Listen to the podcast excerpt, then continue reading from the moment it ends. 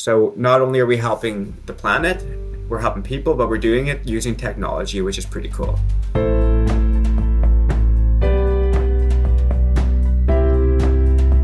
Welcome to Sustainability Leaders. I'm Michael Torrance, Chief Sustainability Officer with BMO Financial Group.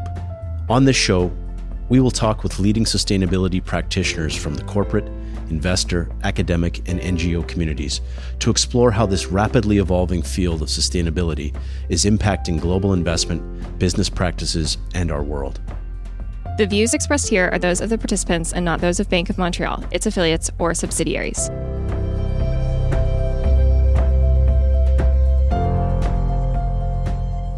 Hi, I'm May Lim, and I'm an associate in the Sustainable Finance Group here at BMO Capital Markets.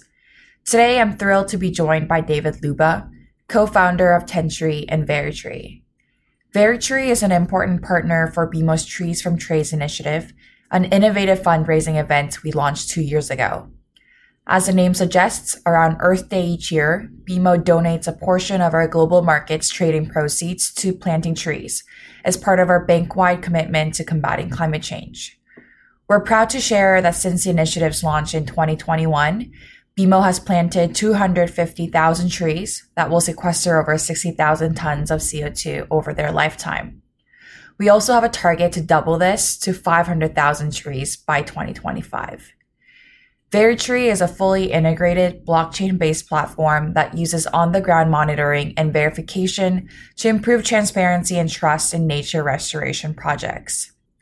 Today, David and I will be diving into Veritree's mission, the underlying technology, and the importance of this verifiability in directing capital towards nature-based solutions.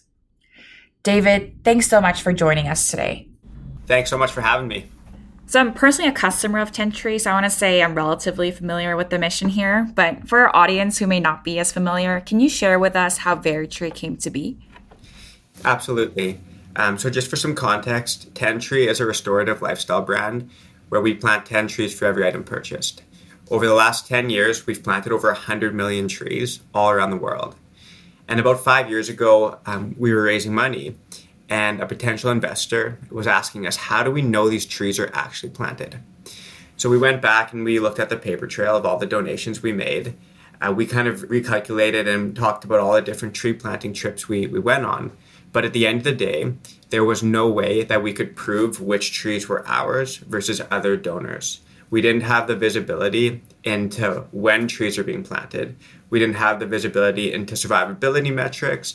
And we also found it very challenging to centralize all the investment in nature into one location across multiple NGOs and share that with our community. That led to the creation of Veritree, and over the past five years, we've been perfecting this platform, and now we're offering it to hundreds of other businesses that want to restore the environment in a measurable, impactful way as well. That's truly awesome. And I'm excited to unpack the individual elements of Veritree today. So it seems like Veritree kind of acts as a conduit between businesses looking to invest in restoration projects and the planting organizations on the ground who deliver the impact. So, starting with the first group, can you tell us about the businesses that partner up with Veritree? Absolutely. So, what we're seeing is pretty much every business wants to invest in the planet, but they just don't know how. Um, they want it to be simple and, and transparent. So we've been working with small businesses to, to large businesses such as, as BMO. And we're either working with our partners from an ESG perspective, where we're really trying to make a, a measurable impact to link back to the Science Based Target Initiative or to report back to the TNFD reporting standards, or we're working with businesses um, that are really looking at the opportunity to invest in the planet as a CSR initiative. For instance, we're working with uh, hotel chains where if a guest opts out of cleaning service, verified trees are planted. There's a QR code in their room and on the, the tag they put on their door when you scan that code, you know where your trees are going, who's planting them, the benefits in, in, the area. And it's helping hotels save money, it's helping them save resources, and it's helping a lot of hotels that are having uh, staffing challenges right now. We're working with groups in the financial space, such as yourself, for the Trees for Trades Day. Um, so we're seeing a lot of groups um, invest in, in the nature, not only from an ESG perspective, but also a CSR perspective as well. What do you think brings these organizations to the table? Why do they want to partner up with Veritree? Yeah, you know, there's a lot of consumers, a lot of employees, a lot of investors that are demanding action. You know, 75% of Gen Z consumers have stated that sustainability is now more important than brand when making decisions. This is from a, a Forbes report. And 90% of Gen Z consumers have also said they're willing to spend an extra 10% or more on sustainable products. Now, when you think about what will happen over the, the next few decades, there'll be a huge wealth transfer from baby boomers to that younger generation. It's estimated that $30 trillion will be transferred. And from a Shopify report uh, I was reading, 68% of this next generation digs for more information to make informed decisions. More information is readily available. So, what Veritree is really helping businesses do is build trust through technology. We're helping them create an authentic impact that's true to their brand or true to their, their initiative, which ultimately helps them increase um, brand value and provide that transparency. And I think anecdotally for BMO, the engagement on the floor and with our clients on the Trees from Trades Day is, is really special and it really brings us to the table. So, for the planting organizations that Veritree works with, um, can you share a little bit more about who you work with on the ground to execute these projects? Yeah, absolutely. So, we work with a number of NGOs around the world, and they've got to meet our criteria. We've got like a 40 question survey they've got to fill out. And these questions are linked to the 2021 UN uh, 10 principles of um, ecosystem restoration. Um, so the, the projects and the groups the impacts have to meet three or more UN SDGs. We have to have local stakeholders involved in the restoration process. We've got to ensure there's positive impact for the ecosystems over time. And the benefits are realized for both nature and people in the area. We also need to make sure that the drivers of degradation are assessed and mitigated. And the locals will benefit from local knowledge from the, the projects the projects have well defined short and long term goals. As well, we've got to make sure that the project adheres to our transparency and accountability standard through monitoring using our technology. So, I'd love to kind of come back to the United Nations Sustainable Development Goals SDGs that you mentioned because I know they're you know social goals as well as environmental goals under under that framework. But before kind of moving on to that, I wanted to spend a minute on the four categories of restoration projects that Veritree covers. Can you tell us about what these four types of restoration projects are and how are they different? We've done restoration work around the world to restore areas in developing countries, such as mangrove projects. Um, these projects are incredible because they're really helping estuaries and, and helping create habitats for fish, as well as lifting people out of poverty. We've also invested in agroforestry projects where we're planting trees with locals to help lift people out of poverty, but also help their food source as well by planting fruits and vegetables in the soil that the trees we're planting are helping restore. We've also done some local seaforestation projects. We're doing a, a, kelp project off the, the west coast here in British Columbia, as well as, as a coral reef in Florida, which is pretty cool. Um, so we, we kind of look at things both from like a land perspective, from an ocean perspective, and really think about the socioeconomic gains as well as the environmental. So those are the, the main categories we focus on um, from a Veritree perspective. On a side note, I never thought coral reefs counted as trees, but I guess they do. They're like sea trees. You know, our name Veritree could be like a little bit deceiving because we started with the Tentree name, then we started off by verifying trees. But what we found is it's not just trees we need to restore the planet. It's it's the ocean. It's like coral reef is incredible for biodiversity. When you look at like the different like fish species and everything that that kind of takes refuge there, it's, it's pretty incredible. So yeah, like we, we go beyond trees when it comes to restoring the planet. So I imagine tree planting to have more impact on the ground beyond just the environmental, you know, the carbon sequestration elements. Can you tell us more about the maybe the impact on the socioeconomic levels? Yeah, we've seen the impact from these projects is pretty incredible. Um, for instance, one of our first tree planting projects was in Mahabana, Madagascar. I was lucky enough to, to visit about four years ago before the pandemic. We restored an area that was a fishing village. The locals cut down the mangrove trees to use it as a source of fuel. They would use the mangroves for firewood, for building supplies. But what they didn't know, that when the mangrove trees were cut down, the fish would leave the estuaries. This was a fishing village, so the locals, obviously, their food source left. What we found is this village was left of about 30 people, and uh, they were having to go further and further out to catch fish. This was incredibly dangerous, and only a few individuals in the area had boats. What ended up happening is these individuals would lend their boats out to other people in the village to go fishing, and you would owe that person two fish or three fish, even if you caught one.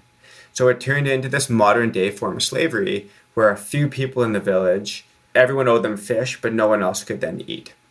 So what we started doing in this area is we started restoring it and paying the locals to plant trees. The village is now 2,000 people, and what we've seen after the 17 million trees we've planted is the fish are starting to come back. The locals that got paid to tree plant through us were able to pay off the fish lords, is what we called them. But they were also able to start saving money. And we've even seen people in this village in, in Madagascar start their own businesses. For instance, there, there's a lady who started a convenience store. She tree plants during the day, and the money from tree planting goes towards buying the goods for her convenience store.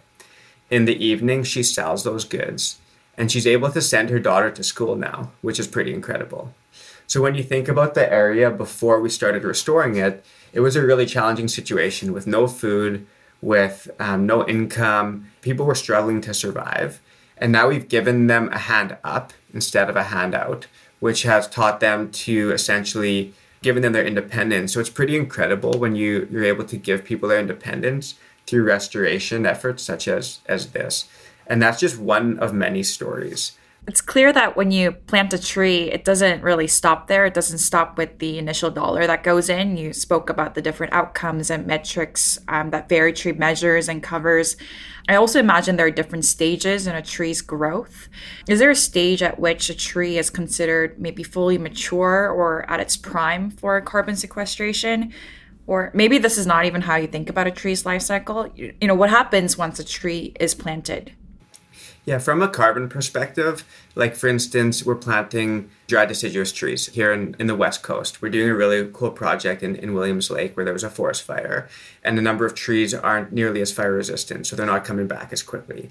So those trees would sequester like they keep sequestering carbon over like 100 years.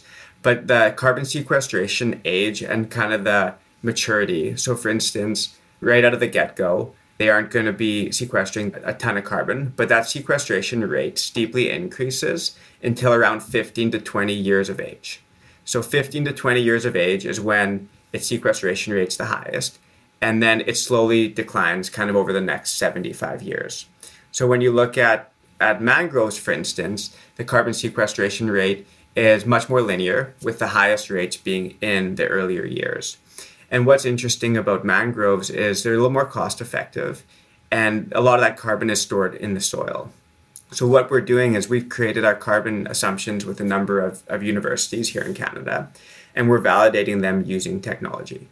So, we're doing photogrammetry um, in, in the fields to get 3D rendering of trees to actually look at the biomass and validate what we're doing we're using a, a, group called ePlant, where we put uh, like sensors in trees so we can see the moisture levels overnight versus during the day. It almost looks like a heartbeat, and that helps us with with carbon numbers, as well as doing different things like looking at the soil and to really kind of validate our carbon assumptions versus our models. So I think that's a great segue into talking about the technology underlying VeriTree. Tree planting as a solution to climate mitigation has had its share of criticisms. As you know, some of them around additionality of these projects, whether they're incremental, some around the end-to-end transparency, risks around greenwashing or double counting, and whether the impact claimed measures up to the actual impact realized. So I think here a key theme that continues to come up is lack of trust. And I think VeriTree's platform presents a very innovative solution to this. Can you share with us how VeriTree addresses these pitfalls of tree planting as a climate solution? So the VeriTree process, it starts with a baseline assessment. We look at an area we're going to restore. We understand why it was degraded in the first place. And what are we hoping to accomplish as a result of restoring the area? After the baseline assessment has been done, we identify the right species of tree. So our team will work with our NGOs and we'll, we use a group called World Forest ID to make sure we're planting the right trees in the right area um, to bring back biodiversity and restore the area to the optimal state. After that, we get to work, and Veritree is based on cell phones. So, our, our Veritree Collect app, we either have a cell phone or a GPS tracker. And we've partnered up with TELUS to get thousands of refurbished phones into the hands of individuals around the world. So, after the baseline assessment is done, data is collected through the Veritree Collect app. This data includes, well, a socioeconomic questionnaire. How many meals did you miss today? How long were you were you planting for? It includes GPS coordinates. So when and where are the trees being planted? How far apart are the trees? And what types of trees? And as this data is getting captured, as the work is getting done, we're then getting field updates right directly from the field. This data then comes into our system, it gets reviewed, and it gets tokenized using blockchain. Now, a huge risk we, we had, and a huge risk for tree planting, is the risk of double counting. So, by having individual field updates backed by blockchain, we then know exactly which trees are BMOs, for instance, and which trees are Tentree's. And that eliminates the risk of double counting. Now, this data that's collected in the field is then linked up to longer term monitoring technologies such as geospatial or uh, random aerial drone checks, as well as, as soil sensors, um, bioacoustic monitoring. So we're listening for like frogs and indicator species in, in crickets, and even environmental DNA samples, where we're looking at soil health and looking at the biodiversity and the, the DNA of mosquitoes to see if we're, we're making improvements over time. That data is then consolidated into a dashboard that our corporate partners can then share with their uh, investors, they can share with their employees, they can share and celebrate with their community to have full transparency right from seed to sponsor. And then we monitor these projects for up to 25 years to see how the impacts um, from our efforts are actually creating positive outcomes. By bringing this technology to the field and enabling us to really get connected with some of these projects in developing areas, it's so cool what you see. Like, we got photos the other day from our, our Kenyan project of, of our field of elephants that were in our in our field, and we saw the elephant tracks and we saw them kind of taking refuge in the area, which was really cool. Um, but also empowering people with technology that have never used technology before is pretty cool. Like we've got thousands of phones now into the hands of individuals that wouldn't have a phone if it wasn't for us. So just thinking about the ability to take photos to see pictures of themselves. A lot of individuals have never seen themselves before on, on camera, as well as making banking accessible um, to individuals. At our Kenyan project, the head of the NGO there said his team is absolutely ecstatic because they're all able to have M-Pesa bank accounts now. Before that, they would get paid, and it was a huge risk that you might lose your money or maybe somebody mugs you. It's not safe when you're going through the country. But now they're able to distribute and disperse payments through through M-Pesa, which is pretty incredible. So not only are we helping the planet, we're helping people, but we're doing it using technology, which is pretty cool. Yeah, and as somebody who works in the ESG space, I feel like we often overemphasize the environmental factors in the ESG, environmental social governance. And it's really important to remember that they can go hand in hand, and social impacts are almost as important, if not more. So, David, thanks so much for joining today. Thanks for having me. David, thanks again for joining us on Sustainability Leaders and sharing Veritree's awesome story and mission. Be sure to tune in to part two of this series as we dive further into the technologies underlying Veritree and the intersection with nature based solutions financing.